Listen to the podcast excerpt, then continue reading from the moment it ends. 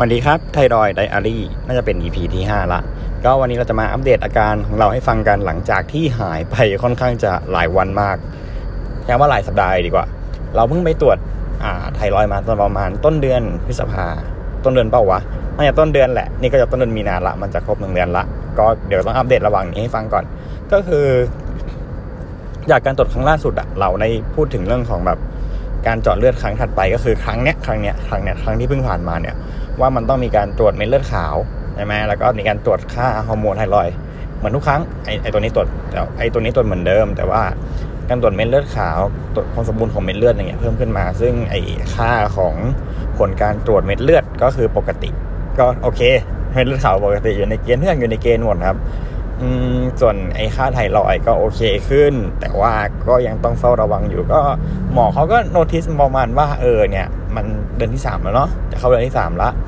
ถ้าเดือนที่สี่ไม่ดีขึ้นอย่างเงี้ยเราอาจจะต้องแบบหาวิธีการรักษาใหม่นะเช่นอาจจะต้องแบบเป็นกลืนน้ำแร่หรืออะไรแบบนี้แหละ เพราะว่าด้วยความที่ว่าค่ามันสูงมากอ่ะพอเวลาเราอัดยาแรงๆลดลงมาเงี้ยก็อาจจะมีเอฟเฟกตามมา แต่ว่าในในเคสของเราอย่างเงี้ยเราไม่รู้ว่าเอฟเฟกของเราที่ตามมามัน มันเป็นยังไงเหมือนกันอะแต่ว่าเราก็ยังมีอาการใจสั่นอยู่นะ อาการตอนนี้ของเราคือมีอาการใจสั่นใจวิวอยู่ ซึ่งก็คงต้องรอสักพักนึงแหละ คือแต่อาการใจสั่นเนี่ยถามว่ามันลดลงไหมจากวันแรก ๆ ที่เป็นเลย มันลดลงไปเยอะมากครับ แต่แต่ตอนนี้อาการใจสั่นเนี่ยมันดันเกิดขึ้นผิดเวลา คือปกติเนี่ยเราจะกินยาไอตัวแบบไอแก้อาการใจสั่นใจวิวอะไรอะไรพวกนี้แหละ ประมาณตอนเช้ากับตอนเย็น แต่ว่าตอนนี้กลายเป็นว่าตอนกลางวันอาการใจสั่นอะมัน มันมีเราก็เลยแบบต้องมาเพิ่มกินยาตอนกลางวันด้วย แล้วก็โทรปรึกษาหมอปรึกษาใครหลายคนเขาก็บอกว่าอ่าถ้าเกิดว่าช่วงเช้าไม่ได้มีอาการแบบอย่างเงี้ยก็คือยังไม่ต้องกินยาให้ให้แบบมากินเที่ยงก็ได้อะไรเงี้ย แต่ว่าจริงๆแล้วเราก็จะพยายามวันไหนที่แบบเราเกิดมีอาการใจสั่นเราก็จะกินกลางวันด้วยก็คือกินวันละสามเม็ดแล้วก็ยาให้เราอีกวันละสามเม็ดก็ก็จะตกประมาณวันละหกเม็ดแต่ถ้าเกิดวันไหนอาการพวกนี้มันไม่มีเนาะเราก็จะลดลดยาตอนกลางวันก็คือหายไปเลยก็จะเหลือแค่วันละห้าเม็ด คือตอนเนี้ยอาการโดยรวมนะสำหรับเราเรามองว่ามันดีขึ้นเยอะ แต่ว่ามันก็ยังไม่ได้แบบอยู่ในจุดที่แบบน่าพอใจอะ่ะ มันยังมีเรื่องของการออกกำลังกายเข้ามาเกี่ยวข้องเลยก็คือ ล่าสุดเนี่ยเราทำหมอละว่าออกกำลังกายได้ไหมอะไรอย่างเงี้ยกินแอลกอฮอล์ได้ไหมอะไรอย่างเงี้ยคือแอลกอฮอล์อย่างที่เคยบอกไปครับยังไงก็ต้องงดอาจจะเป็นระยะยาวเลยด้วยซ้ำอ่าแล้วก็อ่าส่วนของการออกกำลังกาย หมอเขาก็แนะนำว่าพยายามหลีกเลี่ยงการออกกำลังกายที่เป็นแบบในแนวของ cardio ก็คือการออกกำลังกายที่แบบว่าอ่าใช้ energy แบบรัวๆ อย่างเช่นแบบการเต้นแอโรบิกการวิ่ง การเตะฟุตบอล หรือก็คือการออกกำลังกายหนักอาจจะต้องแบบงดลงไปพอสมควรเลยส่วนไอ้กีฬาที่เราอยากเล่นจริงๆควรจะเป็นว่ายน้ำอย่างเงี้ยก็ยังไม่มีสระว่ายน้ำที่ไหนเปิดนะเนาะ ซึ่งทำอะไรไม่ได้ แต่ว่าหมอก็บอกแล้วนะว่าจะกลับไปว่ายอะว่ายได้ แต่ว่า คุณจะเป็นจะต้องแบบเช็คฮาร์ดเรทตัวเองตลอดเวลาแล้วว่าไหวแค่ไหน จริงๆเขาก็แนะนำว่าให้ระยะทางในการว่ายอะลดลงจากเดิมประมาณ 20-30%ถึงหรือซ้ำก็คือถ้าเกิดสมมุติว่าปกติแล้วเนี่ยว่ายหนึ่งรอบของเราเนี่ย เราใช้เวลาในการว่ายไปกับ สมมติเราว่ายเราว่ายไปกับเนี่ยร้อยเมตรอย่างเงี้ยเราก็อาจจะต้องแบบเป็นการแบบว่ายไปกับครั้งหนึ่งให้มันเหลือประมาณ 80 หรือ 70 เมตร แล้วก็พักแล้วก็ถึงจะว่ายต่อได้ ก็ถือว่าอึดอัดพอสมควรแหละ กับอาการแบบนี้ส่วนเรื่องอื่นก็คืออาการปลายประสาทที่แบบเรามีปัญหากับการคุมปลายนิ้วมือไม่ได้ ปลายมือไม่ได้ ที่แบบว่ามือเราสั่นหนักมาก ๆ การที่แบบเอ่ออาการอื่นที่มันแบบจะต้องตามมาอย่างเช่นแบบการคุมปลายลิ้นไม่ได้ด้วยเพราะว่าช่วงก่อนนะ่ะ ถ้าใครที่ฟังพอดแคสต์เรามาตลอดอะจะรู้เลยว่าไอ้เชียแม่งแบบพูดเร็วชิบหายเลย แต่ว่าช่วงนี้ก็คือพูดช้าลงไปเ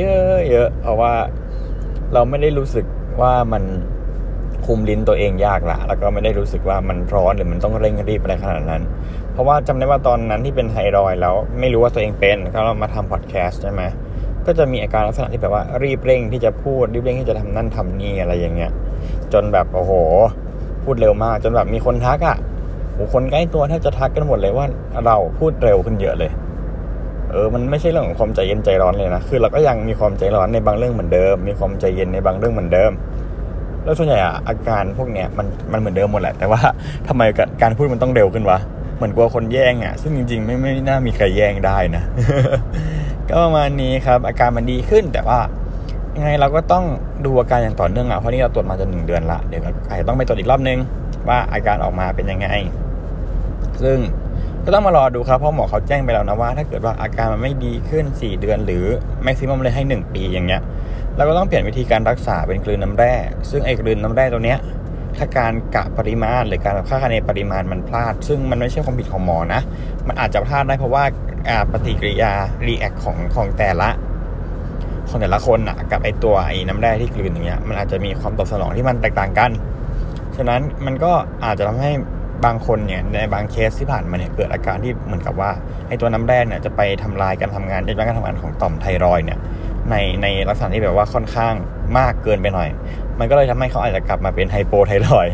หรืออาจจะทำให้เขากลับมาอ้วนง่ายขึ้นเพราะว่าไอ้ต่อมไทรอยปกติแล้วเนี่ยถ้าเกิดมันมากไปเนี่ยมันจะสั่งให้ผลาญเยอะใช่ไหมถ้าเกิดมันน้อยไปเนี่ยมันจะทำให้เป็นยังไง จะทำให้ผลาญน้อยลง